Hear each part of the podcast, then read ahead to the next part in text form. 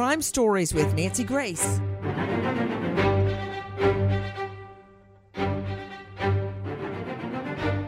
How does a teen boy, a homebody who loves his dog, end up face down in a field dead by drowning? Well, this young boy's family says this was no accident. We want justice.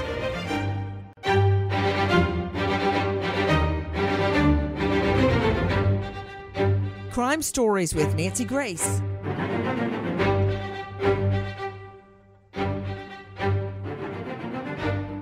Take a listen to what we know about this young boy.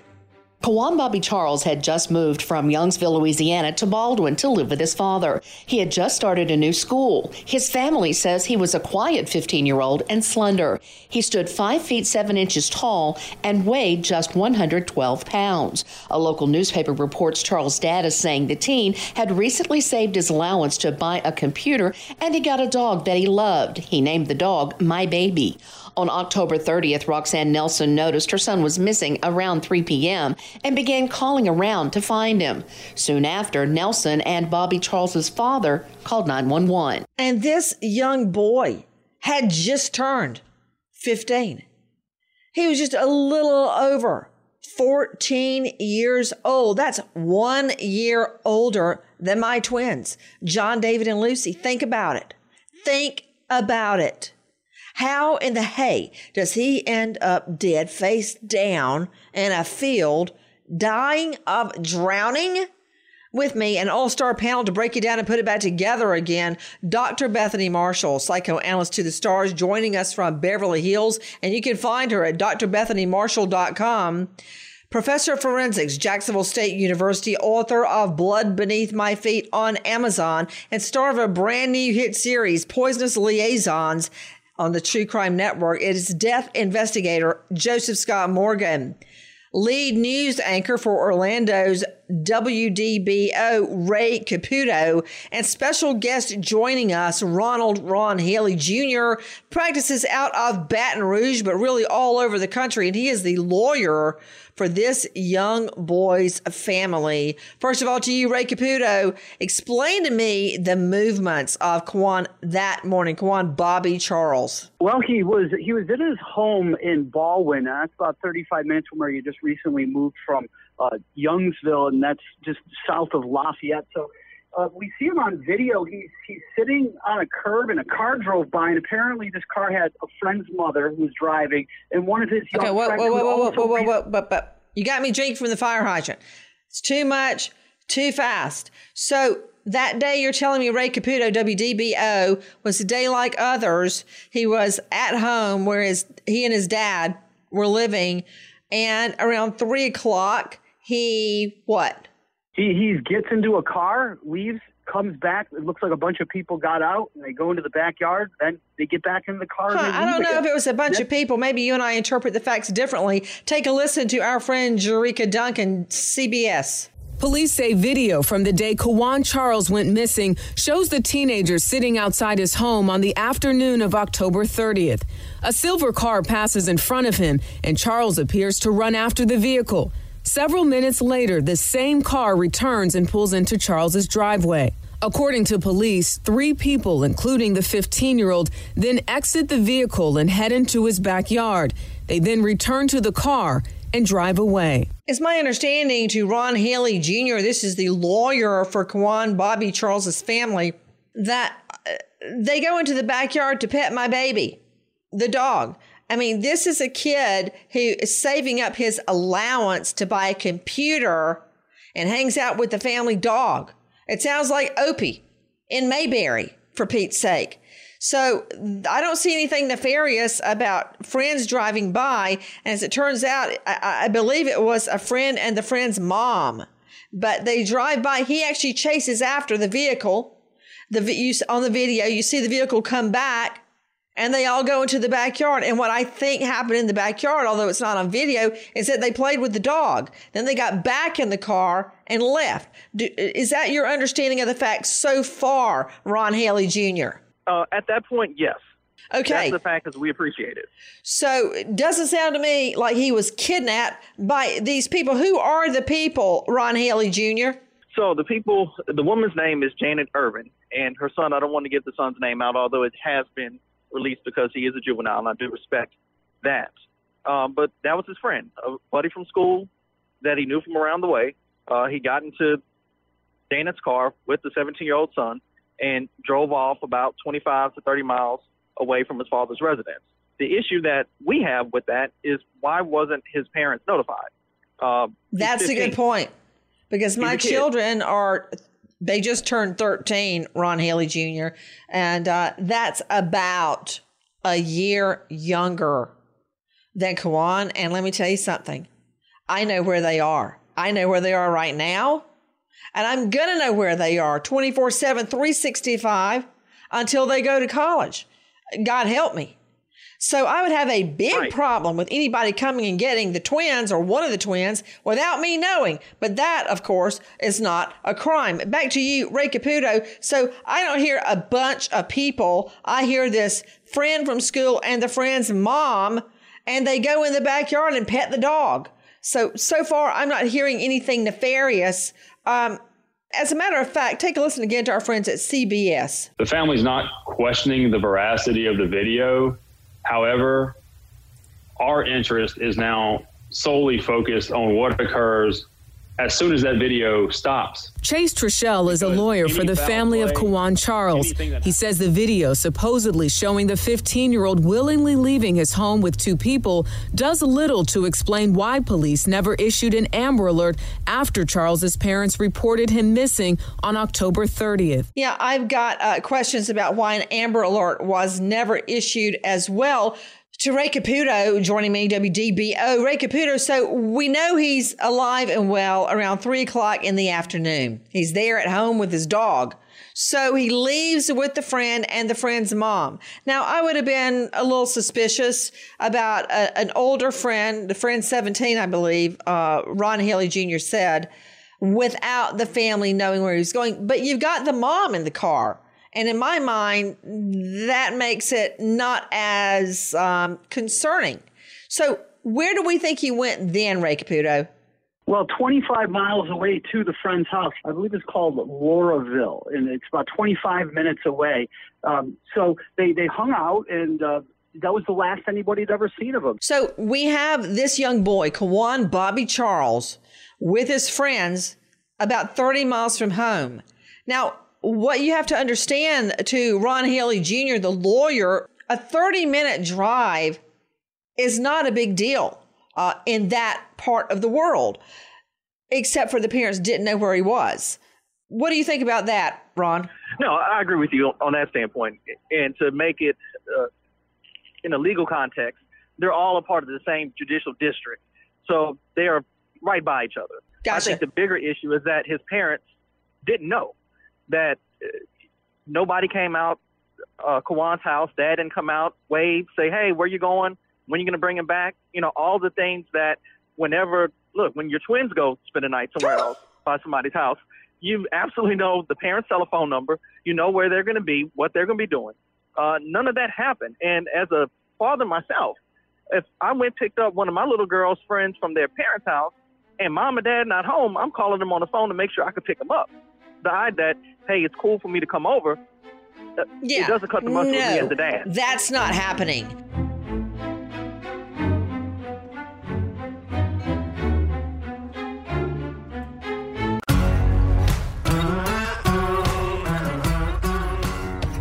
Crime Stories with Nancy Grace. Guys, we were talking about the disappearance and the unusual death of a teen boy, real homebody, uh, uh, Kawan Bobby Charles in rural Louisiana. So many questions surrounding his disappearance. And then how does this young boy end up dead face down in a field, dead by drowning? With me, in addition to our panel, Dr. Bethany Marshall, Joseph Scott Morgan, and Ray Caputo, special guests joining us, Ronald Haley Jr., the lawyer for the victim's family. I- I'm with you on that, and I am not above driving by where one of the twins is spending the night and taking a look at the house.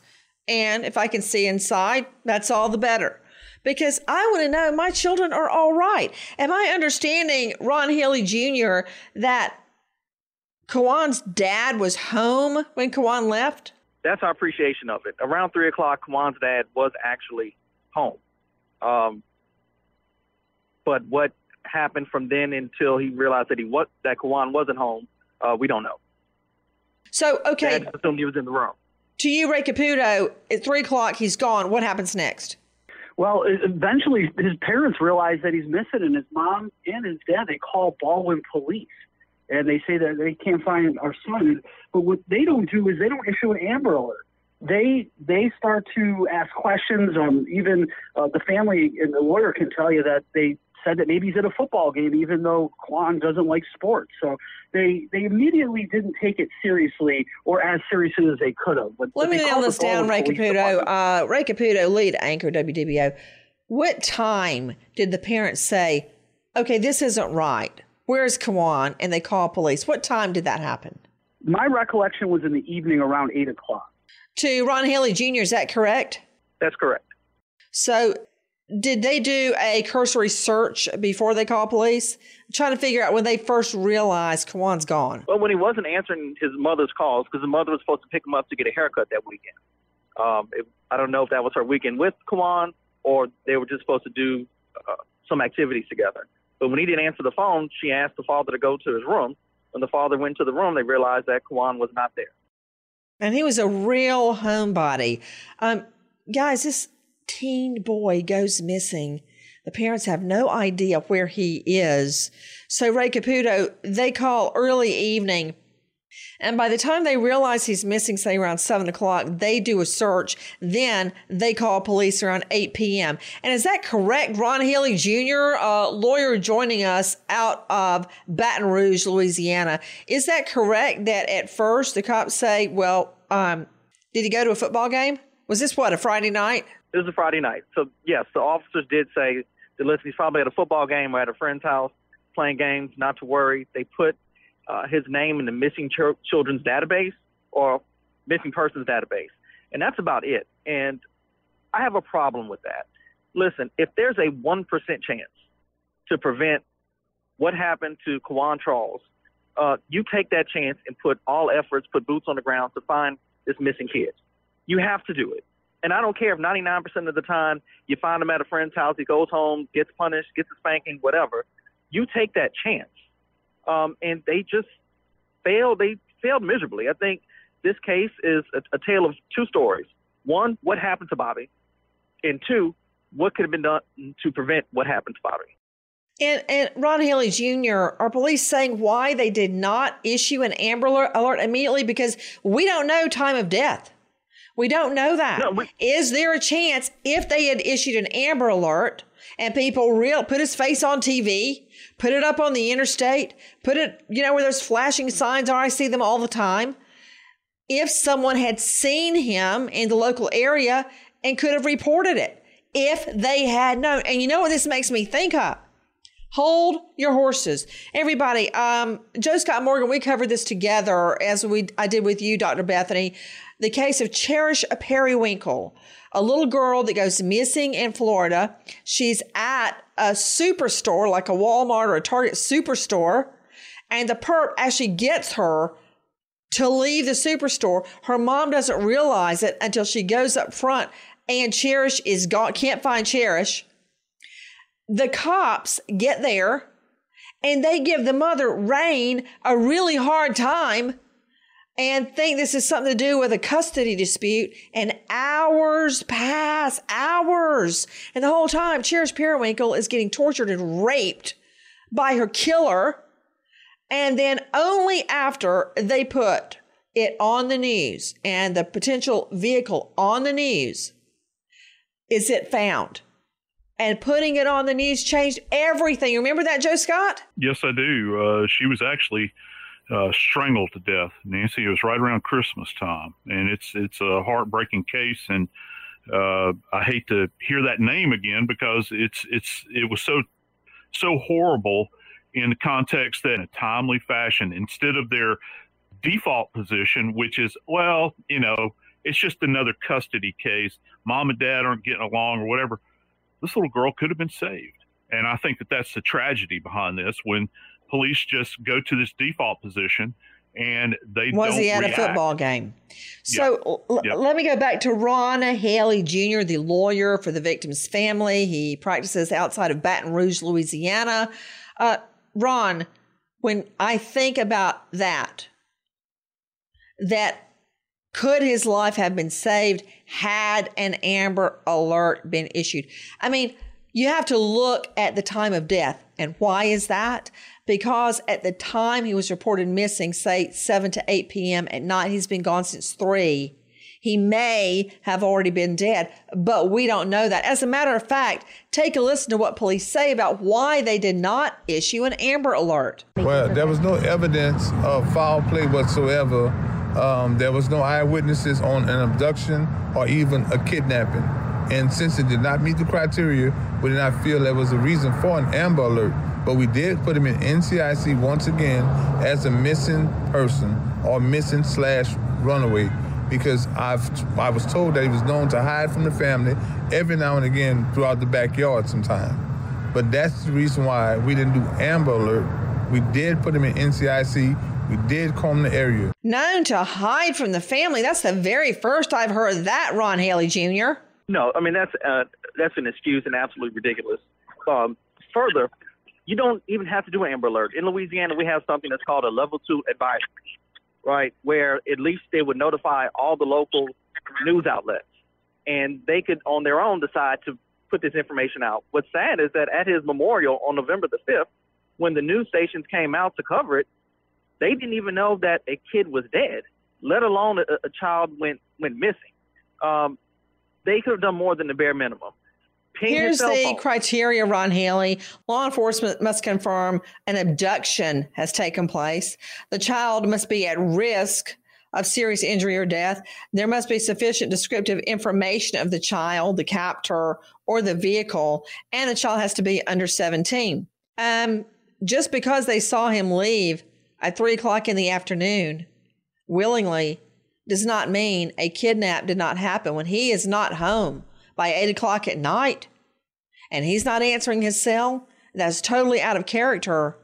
To me, that screams kidnap. I mean, what do you need? A video of him kicking and screaming, being dragged off into a white van? Haley? Well, Nancy, here's an important distinction. The police did not access that video until after Kawan was dead. Ah, so they had no idea even that he had left willingly. Okay, that's a big problem. A lot of this is going to center on time of death.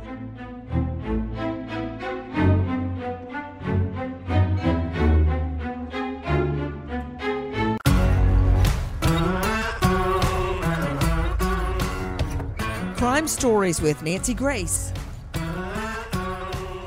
Guys, we're talking about the disappearance and the death of a young boy just turned 15, only weighed 112 pounds, soaking wet. Found dead face down in a field. We are trying to determine what went wrong and the true COD cause of death. Not only the COD of Kawan Bobby Charles, but how that happened. How was he drowned? He was found all alone. Why would he go out into the middle of a field, a sugarcane field, and go face down in the water? And the water's only about ankle high. Why? Why would that happen? Uh, take a listen to this. On November 2nd, the 15 year old's body was found in a sugarcane field in Loreauville, 30 minutes from his home. The coroner's office says the teen likely drowned and had no injuries before his death. They also ruled that the wounds on his face happened after his death and were likely caused by aquatic animals. But according to the family's attorneys, the water in the sugarcane field is very shallow. Those bodies of water barely go up to your, your knees. And so this isn't that Kawan trying to go for a swim. I want to go to Ron Haley Jr., the lawyer for the victim's family. Tell me about the discovery of Kawan's body. Well, that's what's frustrating uh, to us. Listen, his body was discovered on November 3rd after they pinged his cell phone sometime on November the 2nd.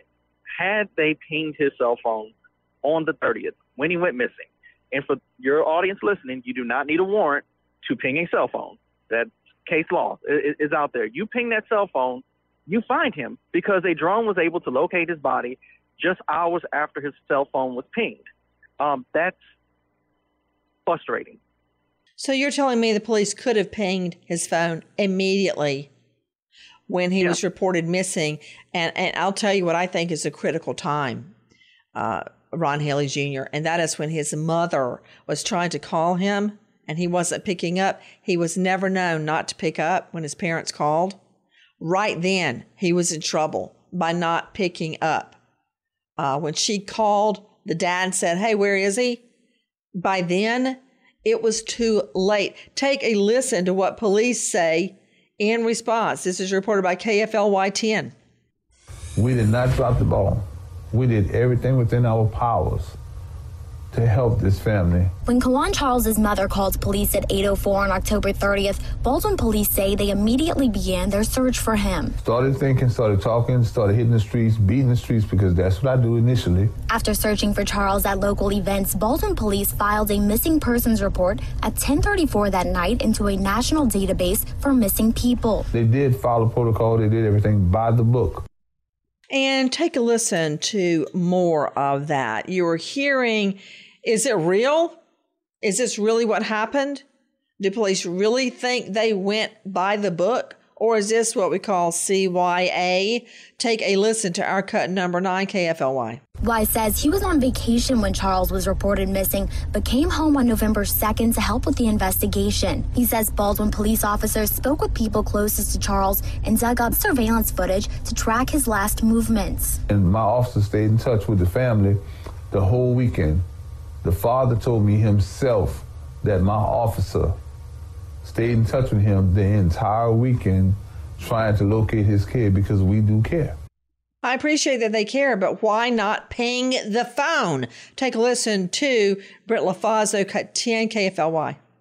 Iberia Parish officials say they were not aware of the teen's disappearance until November 3rd. That's when Charles's family contacted the Iberia Parish Sheriff's Office. Iberia Parish authorities found Charles's body in Loreauville after pinging his cell phone. The body was found in a field near the home of the family last seen with Charles. Baldwin police are now facing criticism from Charles's family as well as on social media. Facebook and social media has caused so much within my department we receive threats every day. We receive emails every day.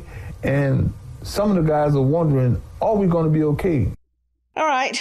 They dropped the ball. They should have pinged the phone immediately and put him out as an Amber Alert and gotten his face on local media. It could have saved his life. But they're not the ones that killed this young boy. So you got two competing issues here. What happened to Kawan Bobby Charles? And the police dropping the ball. I want to circle back to Ron Haley Jr., the lawyer for the victim's family. I appreciate that the cops care and that they did what they did do. But staying in touch with the family, while I appreciate that, that is not issuing an Amber Alert and that is not pinging his phone. You're absolutely right. And that's what really aggravates the legal team. That's what really frustrates and aggravates the, the family that the sheriff's office, state police should have been contacted immediately. What your audience needs to know is that the Baldwin Police Department is a very small police department. They do not have a lot of officers, and so they should have immediately uh, sought the assistance of uh, neighboring law enforcement agencies who, that have jurisdiction there. Um, Baldwin is the city, and Iberia Parish is the county, so to speak. Uh, for those who aren't familiar with uh, our parish county system in Louisiana, that that should have been done immediately. And if that cell phone is pinged, we believe Bobby uh, Charles would be alive. And so I, I get it. Yeah, you, you care, but you, you need more than than caring. We need boots on the ground. We needed this to be taken seriously, and we feel that this matter wasn't taken seriously. Now we have the issue of I what mean, you know, the reality, Ron Haley Jr. words are cheap. I can tell anybody all day long, I care. Show me. Show me you care. Do what you're supposed to do. Take a listen to Janae Norman at ABC News. Kawan was a good kid, a loving child. You know, I loved him and he loved me. A mother mourning the loss of her son and questioning whether 15 year old Kwan Charles was murdered. I cannot sleep at night like I want to. I'm constantly thinking about my son and trying to figure out exactly how he died. The family says Kwan disappeared and they reported him missing October 30th. Video from that day shows him being picked up by a friend and the friend's mother. His body was found November 3rd in a sugarcane field about 20 miles away, his face barely recognizable. Roxanne Nelson believes police could have saved her son had they acted faster. They could have done more. They didn't. They didn't do what they was supposed to do. Had they done what they were supposed to do, my son would be alive today. You know, another issue, uh, I, I just heard the Iberia Parish officials saying they were not aware Kawan was missing until November 3. Ron Haley? Everybody's trying to hide the ball and, and shift blame on uh, on each other. And, and that's sad in a situation like this. We need truth and we need accountability.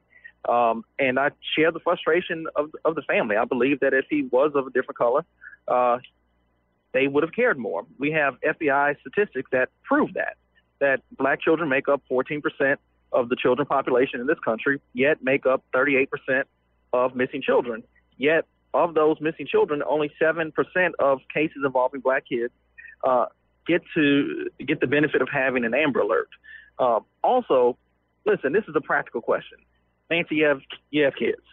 If one of your kids went with me, and I didn't let you know, and he or she ended up like that, I'm in jail right now. Well, first of all, I'd have you arrested. Second of all, I'd have you disbarred. Then I'd burn your house down and blow up your car. But that aside, I hear what you're saying. Trying to figure something out about the COD. Ronald Haley Jr. is with me. He is the lawyer for the Charles family. Take a listen to Elwin Lopez, ABC 7. A preliminary autopsy report listed the teen's cause of death as, quote, likely drowning. The 15 year old's cousin says Charles's severely disfigured face tells a different story. His face tells it all. On the left side of his face, there is like a knot. On the right side, there's like a um, incision. The same coroner's report suggesting any injuries on his face happened after his death and, quote, are likely aquatic animal activity. A person that's deceased can't talk, so you don't know his side of the story. Justice for Kawan.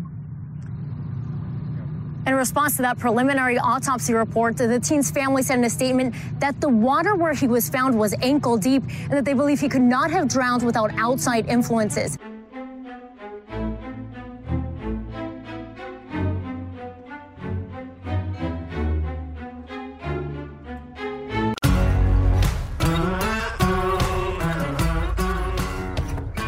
Stories with Nancy Grace. What was the COD cause of death on this boy? First of all, to Joseph Scott Morgan, professor forensics death investigator. So much of this really depends on the time of death and the cause of death. But I find it very hard to believe that this teen boy goes out into the middle of a sugarcane field and throws himself down, face down into ankle deep water and drowns. That did not happen. No, no, it, it wouldn't have. And I think the the question that has to be asked is uh, is how do you reconcile the fact that his lungs are in fact hyperinflated per the autopsy report? They are heavy and it's muddy water. So he has obviously in, inhalated uh, this muddy water. So he was alive while he was face down. In addition to that, he's also got uh, this muddy water contained in what's referred to as the sphenoid sinuses, which is something in suspected drownings. We open these in, in the head at autopsy and we inspect these areas to see if there is, in fact, water there, and there was. Now, the question is this how does a seemingly healthy 15 year old wind up in a position where he's incapable of coming? Uh, uh, facilitating himself from rising up out of the water because, you know, as it's mentioned, Nancy, it's only ankle deep. So I think my question would be was he held down? Was he pressed down? Uh, was there something that was going on metabolically in his system? I don't know what his tox report is. I have no idea. And so all this stuff needs to be revealed so that we can get to the heart of the matter.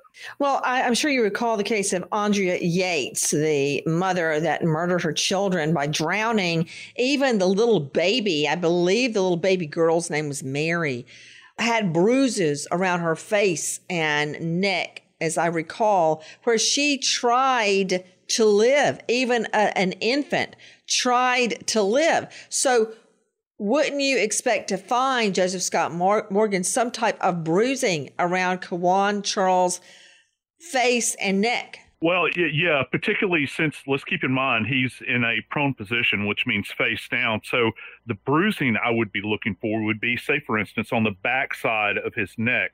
That is, you're forcing him down. Now, I've seen a very crude image uh, that has been out on the on the net on the net relative to uh, uh, this this image that we have of him in death. And being from South Louisiana myself, and having worked a number of these cases, the aquatic life that they're referring to specifically is crayfish or crawfish, as we say. And I think that that's probably what is creating these postmortem injuries. Just and I haven't seen all of the evidence, but just based on this image that I'm seeing it would appear that these are consistent with post-mortem injuries. However, we still have to go back to the drowning. How does a 15-year-old get into this position? And that's the big question. I'm not aware, and maybe counsel has an answer to this. I don't know. Is he physically impaired some way? Has he had any kind of health problems? I would, as a medical legal death investigator, I would want answers to those questions. To Ron Haley Jr., answers? Uh, no health problems uh, in regards to Kajuan Charles. Uh, we are anxiously waiting the tox report to see if that can uh, give clue. I think that would be a big piece of the puzzle uh, as to how this possibly could happen. If there is something in the tox report, then we want to know how he, how did he get there, right? I mean, he's you know with this adult and her son, 20 miles away from his family's house uh, without permission. how does this happen if that's in fact the case. I just don't understand why they didn't call the police when he went missing. And I'm speaking of the Irvin family, because uh, obviously at some point they knew he didn't walk home. Um, well, don't they give a, a story home. that he uh, stated he was leaving? And they say, Well, where are you going? And they never get an answer, and that he left on foot. That's the understanding I had. Of course, he's 20 miles away from home. Why would he leave on foot? It's ridiculous. Uh, I I don't believe that's what happened. Uh, I, I, don't believe them at, at one bit. Uh, listen, just as a as a parent, uh, again, I'm not even talking as a lawyer. As a parent, if one of my kids' friends uh, said, "Look, I'm out of here. I'm going. Hey, where you going?" and you're not telling me, you're not leaving my house, and I'm calling your mama and your daddy. Uh, any normal person would do that. And so their their story isn't cutting the mustard with me either to Dr. Bethany Marshall, psychoanalyst joining us from Beverly Hills at drbethanymarshall.com. Dr. Bethany, we are parsing the evidence um, fairly coolly, but you know, we're, we're talking about so many different aspects of the disappearance and death of this teen boy. But for the hmm. family, it's just one huge nightmare. Nancy, the worst kind of nightmare is when you lose touch and contact with your child and you have no idea what happened to them. As I say so often on your show, you know, when you have a child, when we have a child, our primary feeling goal is to ensure the safety of that child throughout the lifespan. And the idea that that child would go missing and that you would have no idea what would happen to them. Nancy, the family he was with apparently was the family that he got the dog, Mhm. my baby, from. So Mhm. there was this great familiarity with the family. But when they say that he just took off on foot, if they're 20 to 30 miles away from his home residence, that makes no sense at all. This reminds me of babysitting stories where somebody goes and babysits a child and something terrible happens and then they make up some cockamamie story oh the the child fell off the bed the child hit his head and then you realize you learn afterwards when you piece all the evidence together that something really terrible happened in that home so i would want to take a look at the home I would want to take a look at the behavioral evidence. What about this mom? How responsible was she? Was she mature? What would have motivated her to take this little boy from his home without calling the parents first? Kawan hid in the backyard of his family home. Do you know what that means? It means he's young, naive, and playful. He was still at a developmental age where hiding behind a bush was exciting to him. That's how vulnerable this little boy was. You know, Dr. Bethany, when you say it like that, it about breaks my heart. To Ron Haley Jr., is it true this family, the mother and the son, and whoever else lived there, has packed up and moved? That's correct. Why? Uh, according to sources on the ground, uh, they allegedly got evicted. Uh, I find it very convenient uh, that they would move the week of Kawan's death once it made public, but that's the story they're sticking to. I want to talk about uh, Ron Haley Jr., the mother. When she saw Kawan's body, she ran out of the examination room at the morgue screaming because of the disfigurement to his face. Is that true, Ron Haley Jr.? Unfortunately, that is true. Is there going to be an independent autopsy, Mr. Haley? We did conduct an independent autopsy. Uh, those results were similar to that of the um, coroner's report. Um, they did not they did not give a cause of death though in the one that we received, and that's common uh, in, in drowning cases. And when they are the one doing the, the second autopsy, that a lot of uh, evidence potentially gets lost. The body is likely at least wiped down or, or cleaned by the time it gets to the morgue. Um, and so a lot of the findings were inconclusive. We wait as justice unfolds. Nancy Grace, Crime Story, signing off. Goodbye, friend.